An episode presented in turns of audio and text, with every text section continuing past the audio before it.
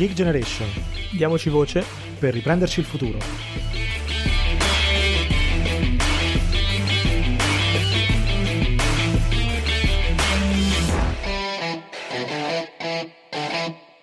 Bentornati su The Geek Generation, io sono Riccardo, qui con me come al solito c'è Mario. Ciao Mario. Ciao a tutti. Allora sì, oggi torniamo con eh, la nostra rubrica delle voci di associazioni che sono molto vicine alle realtà giovanili. Ed oggi la nostra rubrica incontra un po' l'attualità perché ehm, abbiamo invitato qui a parlare due esponenti di un'associazione molto molto interessante, adesso magari Mario ce li introduce ma poi potranno anche presentarsi da sé, che mh, mm, ci racconterà un po' la situazione attuale. E penso che diranno cose molto molto interessanti per tutti. Esatto, come dicevi appunto è un periodo in cui parliamo molto di attualità e non possiamo fare altrimenti la puntata scorsa abbiamo parlato appunto del, dell'impatto sociale e economico che sta avendo questa situazione, questa seconda ondata. Eh, l'abbiamo fatto appunto con eh, un esponente del mondo della ristorazione e non solo. Questa volta andiamo un pochino più sul lato sanitario, quindi sul lato dei medici e del personale sanitario che combatte ogni giorno negli ospedali. E lo facciamo parlando con eh, due esponenti del SIGM, che è il, eh, una delle associazioni principali eh, dei giovani medici italiani, e loro sono Roberta Rissotto e Fabrizio Di Gesù, e, eh, quindi ora lascio la parola a loro per presentarsi e parlarci un po' di cos'è il SIGM e delle attività che svolgono e parlare poi ovviamente dell'attualità che viviamo. Grazie ragazzi. Ciao Mario, ciao Riccardo e grazie innanzitutto per averci dato questa opportunità di esprimere insomma anche la nostra opinione su ciò che sta accadendo in Italia perché ovviamente come ben potete immaginare ci tocca da vicino. E, ehm,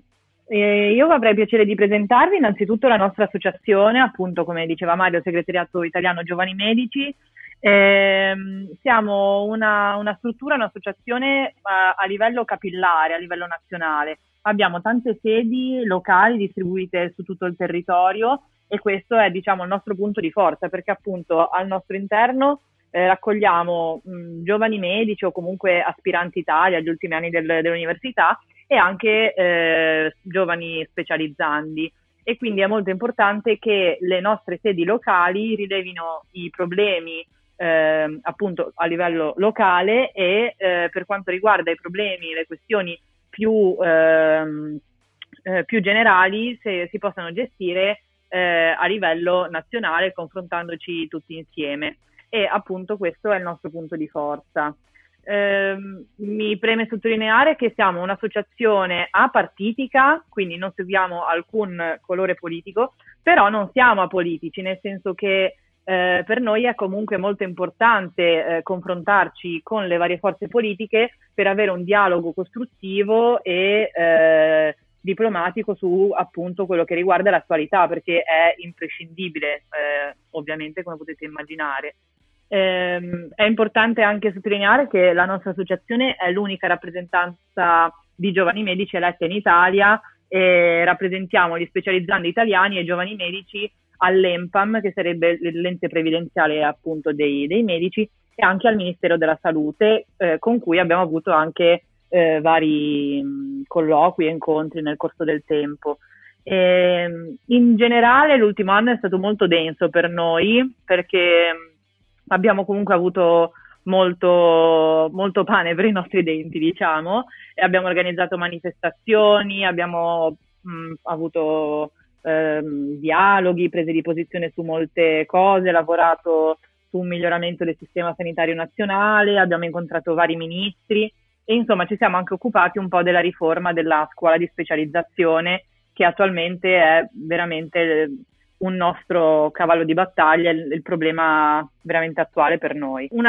un altro punto forte del nostro, del nostro gruppo è che siamo divisi in vari dipartimenti, nel senso, in particolare io e Fabrizio facciamo parte del dipartimento post laurea che appunto racchiude i giovani medici veri e propri, ovvero chi si è già laureato e volendo anche abilitato alla professione, ma non, ha, non, è ancora entrato nella scuola di specializzazione. Poi c'è anche il reparto specializzandi e altri reparti, comunque il consiglio direttivo e, e quant'altro. E, ehm, abbiamo generalmente facciamo riunioni eh, per i singoli dipartimenti o comunque con tutti i gruppi e, ehm, e, abbiamo anche un congresso nazionale che si svolge annualmente, in particolare quest'anno ovviamente per questioni di distanziamento e Covid l'abbiamo eh, realizzato pochi giorni fa online, è stato un incontro molto simpatico.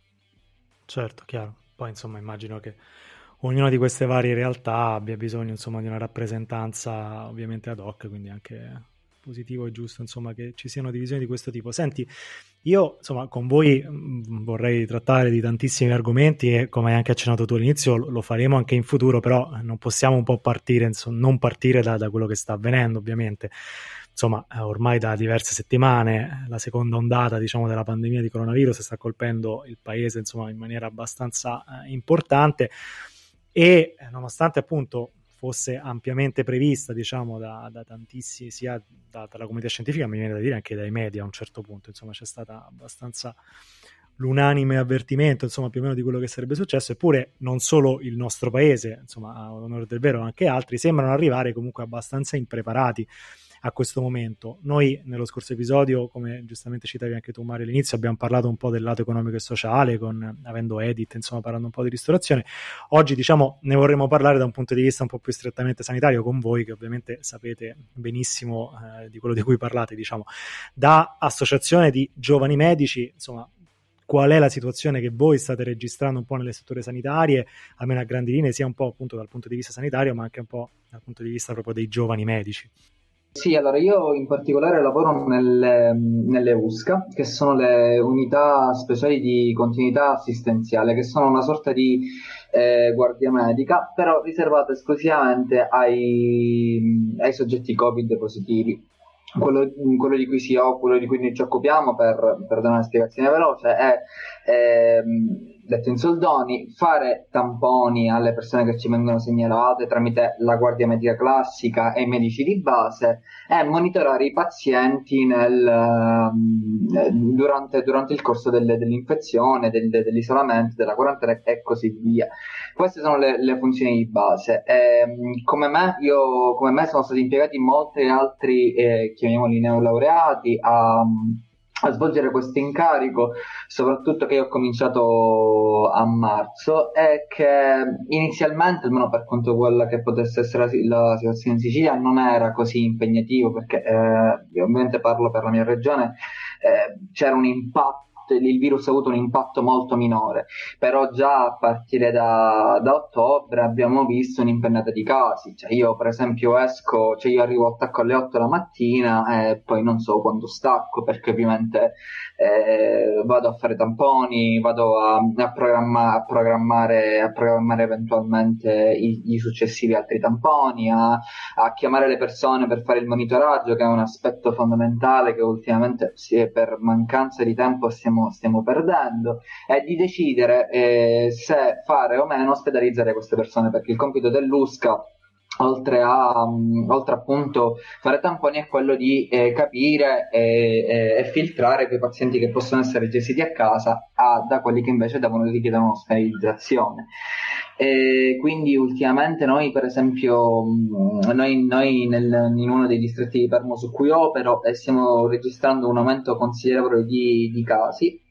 eh, da, quindi parliamo, parliamo, che tipo io eh, faccio una media di 40-50 tamponi al giorno e tutti gli altri miei colleghi dello stesso distretto eh, fanno lo stesso quantitativo di tamponi. E, e, quindi la situazione un pochino sta diventando pesante perché capite bene che eh, mh, ci sono delle tempistiche per fare i tamponi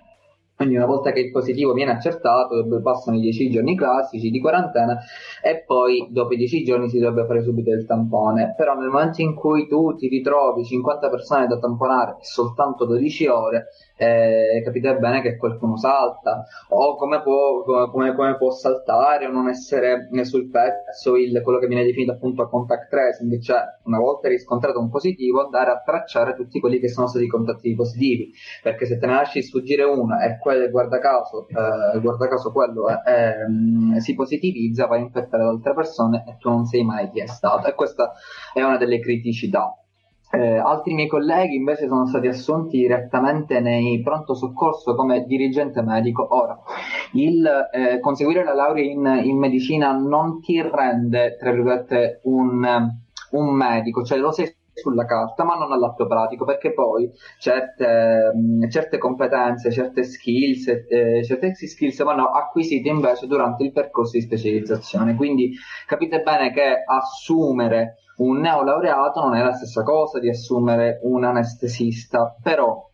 e questo poi penso che Roberta lo, lo, spiegherà pure meglio più tardi, capite bene che nel momento in cui eh, c'è, una, c'è, una, carenza di, di, personale tu non puoi più scegliere eh, chi, a, chi, assumere, cioè prendi quello che ti capita. E quindi un sacco di miei ragazzi anche con una dose considerevole di rischio perché se tu vieni assunto come eh, dirigente medio, quindi come il, eh, in soldoni strutturato, eh, hai un carico di responsabilità pari a quelle di uno strutturato, soltanto che uno strutturato che si è specializzato, come ho detto prima, ha avuto la possibilità di acquisire quelle conoscenze e quindi sa come gestire determinate situazioni. Lo stesso non si può dire per non laureato. E, mh, e ancora, ancora altri, miei, altri miei colleghi sono stati impegnati nei, nei drive-in, ovvero, ovvero eh, le persone vengono, vengono, vengono, fatte radunare, vengono fatte radunare in un punto e si tamponano via via. E, e altre ancora nel contact tracing daranno una mano nel, ai vari dipartimenti di igiene e prevenzione che si occupano appunto di, eh, di, di questo. Quindi questo è però da qualsiasi punto si guardi che sia alle USCA che sia dentro gli ospedali la situazione è eh, particolarmente, particolarmente drammatica L'unica cosa che, che, volevo aggiungere è che ovviamente il, ci, siamo, ci, siamo, ritrovati in questa cioè perché ci siamo ritrovati ad assumere eh, neolaureati e ad affidargli responsabilità così importanti, perché comunque molti vengono assunti nei pronto soccorsi in cui tu eh, o, o sai quello che devi fare oppure le cose un pochino si complicano, ma questo si è verificato perché negli ultimi vent'anni vi, è stata, uh, vi è stata completamente una mancanza di investimenti eh, non soltanto nella, nella, sanità in generale, che è stato il punto più toccato, ma anche nella, nella, stessa, formaz- nella stessa, formazione medica. Eh, eh, ovviamente poi mh, il concetto verrà spiegato dopo, però c'è il discorso dell'imbuto formativo, ovvero quella quota parte di medici che non riesce ogni anno ad accedere ai percorsi di specializzazione e, e che quindi de, dell'imbuto formativo, quindi che ogni anno vengono lasciati fuori dei percorsi di specializzazione e non è una cosa soltanto di ora, è una cosa che, si, che va avanti da un sacco di tempo e quindi eh, siamo arrivati appunto a questa situazione paradossale in cui un ospedale è costretto a assumere neolaureati per poter eh, rispondere in, una, in, qualche modo alle esigenze della, de, delle persone, alle esigenze della salute delle persone, in una maniera sicuramente non ottimale. Diciamo che allora, ascoltando appunto anche Fabrizio parlare, si capisce bene quanto eh, insomma, il tema della sanità sia un tema enorme e il sistema sanitario sia qualcosa di enorme che eh, con dipendenti e, e, strutture molto complesse da gestire. E quindi io trovo un po' allucinante che, eh, come sempre in Italia, sia necessaria un'emergenza come quella del coronavirus per arrivare a parlare finalmente di un tema come la sanità, eh, perché io oggettivamente Adesso ovviamente si parla solo di sanità, ma prima del coronavirus non mi ricordo talk show, eh, mass media che davvero parlassero dei problemi che abbiamo eh, a, a, livello di sistema. Quindi prima di scendere appunto nel dettaglio delle problematiche, già un po' Fabrizio ce l'ha accennate, ma poi ovviamente c'è molto altro da dire. Eh, secondo voi come mai questo avviene? Come mai, eh, considerando anche che appunto la sanità italiana comunque va bene come efficienza secondo le classifiche mondiali, ma ovviamente come dicevo, ha altri problemi in termini di finanziamenti, eccetera. Quindi come mai secondo voi questo eh, capita, che non se ne parli e si dà quasi per scontato un sistema che invece non è affatto scontato? Perché allora, perché sia messo in secondo piano... onestamente, perché allora, per quella che è la mia personale opinione, io credo che ci siano dei temi che sicuramente eh, attraggono, tirano di più l'attenzione eh, e quindi viene passato in secondo piano perché prima della pandemia le difficoltà, mm, cioè quelle che potevano essere la, la difficoltà nella gestione, nella mm, gestione ospedaliera, ma anche più in generale nella sanità anche territoriale, erano, non erano così tanto evidenti, cioè non salta all'occhio che una persona debba aspettare tre mesi per farsi un'ecografia del, mm, un'ecogra- un'ecografia al fegato, per esempio, e quindi non facendo, non facendo scalpore viene, mh, mm, passa in, se- in, se- in, secondo piano fino a quando ovviamente non arriva una bomba che nessuno si aspettava, perché nessuno si aspettava che il coronavirus eh, potesse causare così tanti danni. C'è stato in passato una infezione simile che era eh, la più, che sicuramente alcuni ricorderanno nel 2002, che era la, la, la SARS in sostanza, ma la SARS non ha, non ha avuto avuto gli stessi impatti che ha avuto il, ehm, il Covid e quindi materialmente eh, siamo arrivati impreparati, ma non, non, non, impreparati soltanto dalla prima o la seconda ondata, ma impreparati da vent'anni a, a, questa cosa che ovviamente, eh, che, ovviamente, che ovviamente, ora stiamo cercando di mettere le pezze e di evitare, di evitare che il sistema collassi totalmente, ma siamo prossimi al collasso. Certo, eh, purtroppo il problema è che appunto se non si delineano delle strategie che poi alla fine sono chiare uh, in anticipo, poi quando arrivano queste emergenze diventa insomma tardi sia per reagire sia poi per insomma anche cominciare a pensare a qualche passo successivo. Eh, in queste settimane insomma è palese eh, perché insomma c'è il numero delle terapie intensive che insomma torna a riempirsi, c'è una carenza di personale, insomma le, le, i giornali diciamo li leggiamo tutti, è inutile stare qui a, a fare di nuovo il punto, però a me quello che interessa capire è le associazioni come, come la vostra, per esempio, eh, questo problema lo, lo, segnalano da anni, insomma, soprattutto la carenza di personale e in particolare voi portate avanti una battaglia fondamentale che è quella contro l'imbuto formativo post laurea, siccome è una battaglia che insomma a volte magari può essere compresa in maniera sbagliata, ci potete raccontare voi insomma con la vostra voce meglio di cosa si tratta? Allora, certo Riccardo, eh, partiamo, io farei un passo indietro. Innanzitutto, velocemente, come è strutturata la formazione di un medico? Si parte da sei anni di università di, della, alla facoltà di medicina, poi eh, avviene un esame di abilitazione che in particolare quest'anno è stato, eh, come si può dire, abbonato vista l'emergenza e quant'altro, e poi si procede con la formazione specialistica che dura dai 4 ai 5 anni in base alla, alla specializzazione scelta. Ora, il problema che si ha in questo momento in Italia,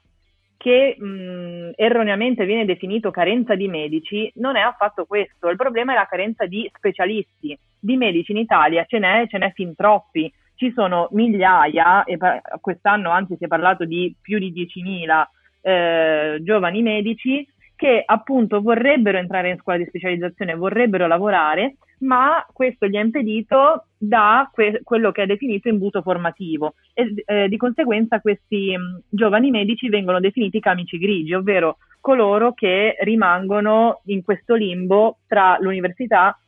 e la scuola di specializzazione. Un altro punto da chiarire, secondo me, è che cosa può fare un medico laureato ma non specializzato? Fondamentalmente ben poco, comunque sono tutti incarichi temporanei e eh, provvisori, precari, perché si può fare sostituzioni dal medico di base, ma non si può fare il medico di base come eh, appunto erroneamente molti pensano, perché anche per quello c'è un corso di formazione a parte di tre anni. Si possono fare le guardie mediche, ma comunque anche in queste c'è un limite di turni e è comunque un lavoro molto pesante che può essere fatto solo per alcuni mesi o per pochi anni eh, oppure in situazioni di emergenza come questa si può eh, lavorare, come appunto diceva Fabrizio, nelle, nelle, USCA, quindi questa guardia medica specifica per il Covid, ma anche questo capite bene che è un'occupazione temporanea. In sostanza il medico può lavorare in ospedale o nel privato soltanto dopo un'adeguata eh, formazione nella scuola di specializzazione. Ora, questo come possiamo contestualizzarlo eh, tra virgolette nel mondo reale eh, al di fuori diciamo al di fuori dell'ambito medico. Ovviamente eh, al momento il sistema sanitario è praticamente tenuto in piedi appunto dagli specializzandi perché anche nei reparti sono molto più gli specializzandi che i medici strutturati. E spesso questo a discapito eh, diciamo la formazione specialistica va un po' a discapito della crescita veramente professionale dello, dello specializzando, nel senso che eh, spesso lo specializzando ha compiti molto burocratici, eh, quindi di compilazione di cartelle, moduli e quant'altro, soprattutto nel primo anno, e poco nella vera pratica nei primi anni. E eh, in particolare in questa situazione di emergenza Covid gli specializzandi hanno avuto un'ulteriore penalizzazione della loro formazione in quanto sono stati dirottati nei reparti Covid non solo specializzandi di specializzazioni quali ad esempio anestesia e rianimazione, che appunto comunque non dico che questo sia il loro pane quotidiano, però su una scala un po' più piccola è quello che fanno normalmente, ma anche specializzandi di altre branche, anche per esempio chirurgiche o, o specializzandi in pediatria e quant'altro, sono stati dirottati appunto a lavorare nei reparti Covid sia con maggiori rischi per la loro salute e dal punto di vista anche, eh, chiamiamolo, assicurativo, penale, perché comunque ovviamente avevano responsabilità ben più grandi eh, di quello per cui erano preparati e stavano lavorando in un campo molto diverso rispetto a quello a cui sono abituati e, rispetto al quale si stanno eh, formando. E in più a veramente pochi specializzandi in poche eh, regioni è stato riconosciuto il bonus Covid, ovvero un bonus economico che per quanto poco ingente che sia, comunque era un aiuto eh, in quanto sia specializzandi che strutturati hanno lavorato molte più ore, il doppio se non il triplo del, rispetto al normale. Però questo, appunto, bo- questo bonus appunto è stato riconosciuto solo agli strutturati e agli specializzandi solo in poche regioni d'Italia. Detto questo, tornando all'imbuto formativo, il nostro problema è che per anni e anni è andata avanti la politica di aumentare i posti nella scuola di medicina, eh, alimentando queste eh, polemiche che diceva, anzi alimentato dalle polemiche che dicevano che mancano medici, che non è vero, e riducendo o comunque non ampliando adeguatamente il numero di, eh, di borse di, spe- di, mm, di specializzazione per i futuri specializzandi. Questo ha creato appunto un imbuto vero e proprio che vede eh, attualmente eh, più di 10.000 eh, giovani medici che aspettano di entrare nelle eh, scuole di specializzazione, come anche io stessa e Fabrizio, e eh, che aspirano appunto a eh, un domani essere degli specialisti e per poter veramente contribuire al nostro sistema sanitario nazionale. Perché l'altro problema, dal mio punto di vista, è che comunque l'atteggiamento sia delle persone che delle autorità verso il sistema sanitario è ambivalente perché da un lato si elogia il nostro sistema sanitario come il migliore del mondo, eh, con questa sanità pubblica eh, per tutti, che sono veramente punti di forza sulla carta importantissimi. Però, d'altro canto, se comunque un sistema sanitario nazionale, pubblico, che consente a tutti di avere accesso alle cure mediche, se non viene adeguatamente sostenuto economicamente e con eh, macchinari e personale adeguati, prima o poi collasserà. Sì, effettivamente, come anche tu sottolineavi, c'è un problema a monte di eh, dibattito e di insomma, eh, narrativa che si fa sul tema perché giustamente da eh, esterni c'è sempre un po' il discorso del ehm, mancano medici, quindi togliamo il numero chiuso a medicina, eh, tutte cose che in realtà, come giustamente tu sottolinei, anzi forse danneggerebbero ancora di più la situazione, nel senso che aumentare ancora i, i medici che fanno i sei anni e poi arrivare all'imbuto vuol dire che o aumenti le borse oppure eh, ci troviamo ancora peggio. Quindi ancora una volta l'importanza di parlare delle cose anche in tempo di, eh, insomma, a bocce ferme, eh, non nelle emergenze. Tra l'altro, come anche tu giustamente dicevi, ora c'è un problema anche di sfruttamento dei specializzandi perché poi misure come 400 hanno ridotto ancora il personale nei reparti, quindi è tutto un discorso di eh, appunto non occuparsi delle cose, giustamente avere questa narrativa del sistema sanitario migliore del mondo che poi però eh, non viene valorizzato come dovrebbe. Quindi però per essere anche molto pratici ti chiedo e vi chiedo, nel breve termine credete che ci possa essere un modo, eh, non dico efficace ma quantomeno eh, o, o risolutivo, ma quantomeno appunto che possa aiutare ad alleviare un po' la, eh, il carico di lavoro o pensate che sia una cosa che andrà fatta post emergenza? Allora, in realtà eh, quello che noi possiamo fare sul breve termine mh, mm, non è tantissimo perché comunque c'è sempre un, un, lasso di tempo che tu non puoi accorciare in nessun modo, cioè comunque tu una volta che tu eh, fai laureare un, un, ragazzo in medicina, comunque devi dargli il tempo per avere un minimo di, di formazione che può essere, eh, che possono essere uno o due anni di specializzazione, quantomeno ad, avere, ad arrivare a un, uno stato di semi-indipendenza, però che lo specializzando comunque può gestire almeno in parte eh, il paziente gente, quindi se tu non, se tu non, non gli dai questo tempo alle persone di formarsi, non puoi, no, non puoi sperare di mettere le, le pezze, perché ehm, il processo di formazione in, in, in medicina, in particolare in quella specialistica, richiede comunque oltre, oltre, al tempo richiede comunque del, del, delle attenzioni, richiede che tu faccia dell'esperienza, che tu impari a riconoscere eh, tutte quelle che possono essere i segni, i sintomi del paziente per dargli poi alla fine eh, la, la, migliore terapia, perché il discorso qua non, è, non deve essere tanto eh, dobbiamo formare i medici perché dobbiamo formare i medici, ma dobbiamo formare adeguatamente i medici per poter garantire livelli, eh, i livelli essenziali di, di, cura, cioè nel senso che se io mi prendo un paziente io devo essere in grado di dargli le migliori cure possibili perché si parla comunque sempre della salute dei, eh, dei cittadini. E se tu non, ehm, cioè, se tu no, non li formi, non, non, formi in maniera specialistica, in maniera eh, settoriale i medici, tu puoi avere pure 25.000 laureati l'anno, però poi all'atto pratico questi non sono in grado completamente di rispondere a quelle che sono le esigenze de, della, della salute, quindi è una cosa che va fatta con calma e dobbiamo, quello che noi possiamo fare è appunto, eh, cioè è davvero poco mm, perché appunto è un processo lungo, eh, lungo e dispendioso e che richiede comunque sicuramente investi- investimenti non soltanto nel, eh, nell'aumento del, de- delle borse di specializzazione, ma anche investimenti investimenti proprio a, eh, a carico di, di, quelle che possono essere, tipo come diceva prima Roberta, i macchinari, le, eh, le macchinari, le, le, strutture, qualsiasi altra cosa che appunto non sia strettamente la formazione, perché capite bene che se uno specializzando, per esempio, non ha accesso a una risonanza magnetica, lui potrà specializzarsi in un determinato, se- in un determinato settore, facciamo o gastroenterologia, però materialmente se non ha mai avuto accesso, lo sto facendo molto banale ovviamente, a una risonanza magnetica non sarà, non sarà mai in grado di, eh, le, di interpretare una RM per dire. Eh, e quindi capite bene che è una cosa che è, è un discorso molto ampio.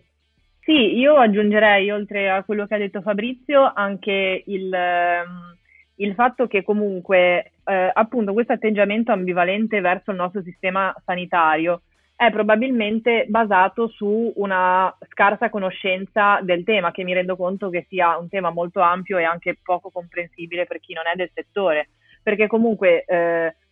siamo sempre tutti pronti a, a dire ah, ehm, questa è la fattura di un paziente americano diabetico e eh, se non avesse l'assicurazione che non è per tutti dovrebbe pagare migliaia e migliaia di dollari solo per una dose di insulina eccetera eccetera. Invece noi nel nostro sistema sanitario queste cose qua eh, sono diciamo date per scontate. Però allo stesso tempo le persone che dicono così sono poi magari anche le stesse che nella prima ondata di covid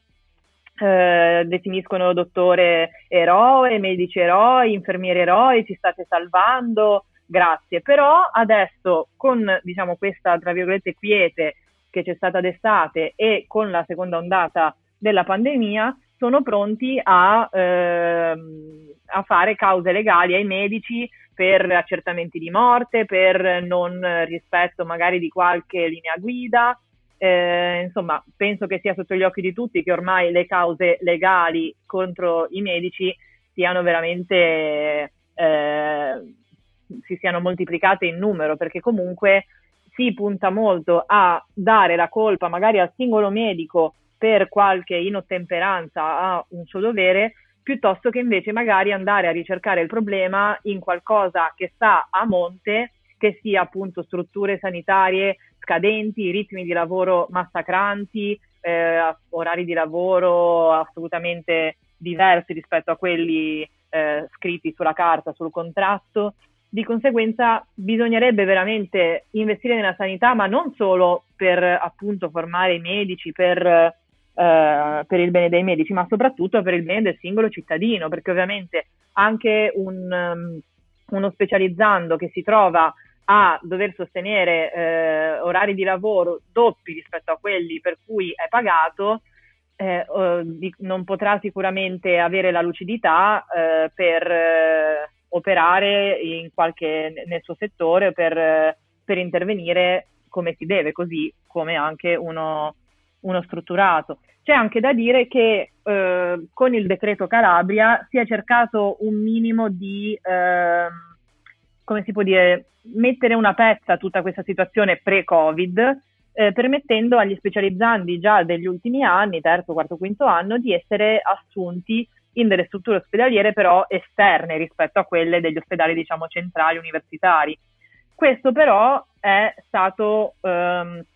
diciamo, ha peggiorato poi, ha esasperato la situazione durante il Covid, nel senso che adesso questi specializzanti che lavoravano in altri ospedali, diciamo un minimo togliendo forza lavoro allo, agli ospedali centrali, che sono quelli che fondamentalmente adesso sono ospedali Covid, eh, è stata tolta ancora di più forza lavoro in questi ospedali.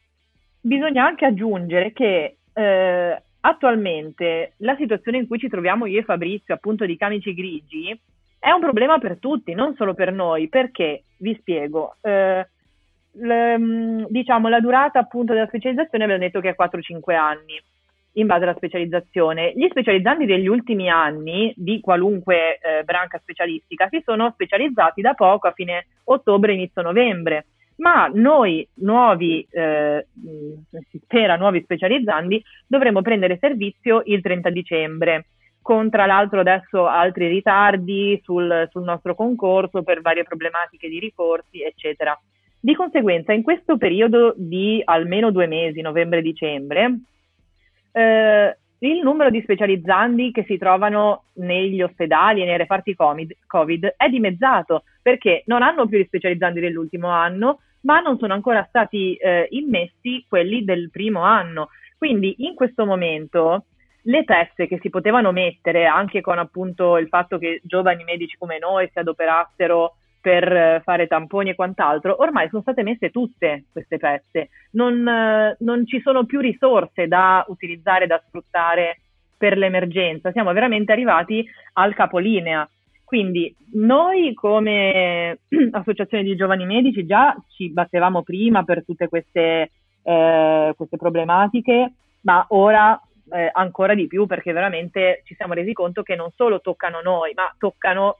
la nazione fondamentalmente, cioè le, i cittadini, chiunque. Quindi noi non ci tiriamo indietro quando si tratta di migliorare queste cose, queste situazioni per il bene dei colleghi, ma soprattutto dei cittadini. cittadini. E come SIGM nel corso di questi ultimi mesi abbiamo organizzato sia incontri, per esempio con il presidente della FNOMCEO, che sarebbe l'ordine dei medici, eh, con il ministro del, dell'università, del MUR. Eh, eh, Manfredi o con il ministro Speranza della Salute, quindi abbiamo veramente cercato un dialogo costruttivo con le istituzioni, qualche risposta, seppur scarsa, l'abbiamo avuta. Eh, abbiamo anche organizzato una manifestazione il 29 maggio che per noi è stata veramente eh, un, una giornata memorabile perché insieme a diverse altre associazioni, eh, sempre di, di, giovani medici, diciamo, mh, minori come numero diciamo, di associati rispetto alla nostra, però eravamo tutti un gruppo coeso di migliaia, sottolineo migliaia, di giovani medici come noi eh, e anche giovani eh, specializzandi o, o, studenti degli ultimi anni e siamo scesi in piazza ovviamente nel rispetto delle normative anti-Covid per ehm, soprattutto per sensibilizzare la popolazione, i cittadini su quelli che sono i nostri temi, i nostri problemi, perché toccano anche loro. Cioè le persone in queste eh, piazze italiane, non mi ricordo quante fossero, mi sembra una ventina di piazze italiane in cui siamo scesi in piazza centinaia e migliaia, le persone si fermavano davanti ai nostri cartelli con scritte, diciamo, parole chiave e ci chiedevano, chiedevano spiegazioni, chiedevano mh, che cosa, qual è la situazione, perché appunto le persone non, non sanno, perché non se ne parla, non se ne parla appunto come dicevate prima ai talk show o piuttosto che ai telegiornali di questa situazione che è veramente grave e dovrebbe essere alla base di un uh, sistema sanitario funzionante. E, inoltre siamo riusciti in quell'occasione anche ad avere, avere dialoghi con uh, presidenti delle regioni piuttosto che con sindaci, eh, soltanto che purtroppo nonostante le nostre ripetute richieste veramente poco si è mosso. Eh, anche perché un altro problema è non possiamo aumentare il numero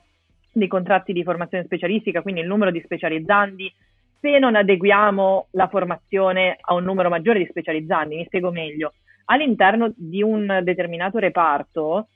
eh, se in questo momento ci sono 5 specializzandi per ogni anno, non possiamo andare a sovraccaricare con altri 15 specializzandi il nuovo anno anziché solo 5, perché eh, sarebbero troppi, sarebbero in eccesso, cioè bisogna cercare di sfruttare quella che si chiama rete formativa, ovvero tutti gli ospedali che fanno capo a un ospedale centrale principale, per esempio mi viene da fare l'esempio eh, perché io sono di Genova, a Genova l'ospedale universitario è il Policlinico San Martino, ma ci sono molti ospedali eh, intorno che eh, non sono ospedali universitari, ma che potrebbero ospitare per periodi di mesi, comunque per turnazioni, degli specializzandi durante la loro formazione che non solo vedrebbero una, un contesto, una situazione diversa, ma in più alleggerirebbero il numero di specializzandi all'interno di un solo reparto, che quindi mh, evitando di pestarsi piedi a vicenda, evitando di ehm, eh, di avere, non, non, non, dico poco lavoro, però di riuscire a vedere poco, a fare poco, anche per esempio eh, mi viene da pensare alle specializzazioni chirurgiche, se adesso ci sono magari 5 interventi chirurgici in una mattinata e sono 20 gli specializzandi, eh, direi che riescono a vedere ben poco già adesso, però se gli specializzandi diventeranno 40 sarà quasi impossibile riuscire ad acquisire delle skills pratiche. Per questo veramente bisognerebbe attuare una riforma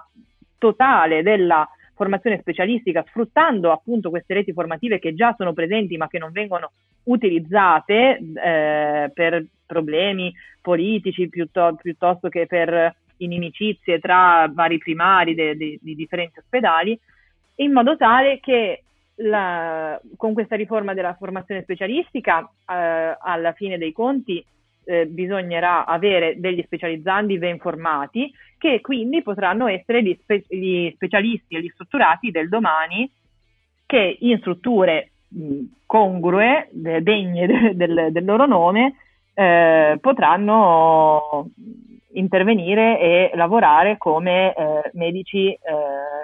a 360 gradi.